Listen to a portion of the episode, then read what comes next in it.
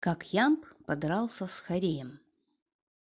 Сегодня я расскажу, что вот тогда произошло преступление через все законы стихосложения. Ямб подрался с Хареем. Дело в том, что они поспорили, кто из них более красивый.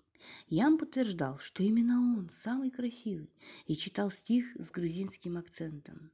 «Мой дядя самых честных правил, когда не шутку стал больной, он уважать себя заставил. О, Боже, Боже, Боже мой!»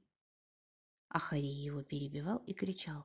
«Буря мглою, небо кроет, вихри снежные, крутя!» Хорошо, что вмешался милиционер Погорелыч. Его папа погорел на взятках, он их брал, а обратно не отдавал. «Идите-ка к дедушке Амфибрахию», — сказал он. «Он вас обязательно рассудит». Когда они пришли к Амфибрахию, он закричал.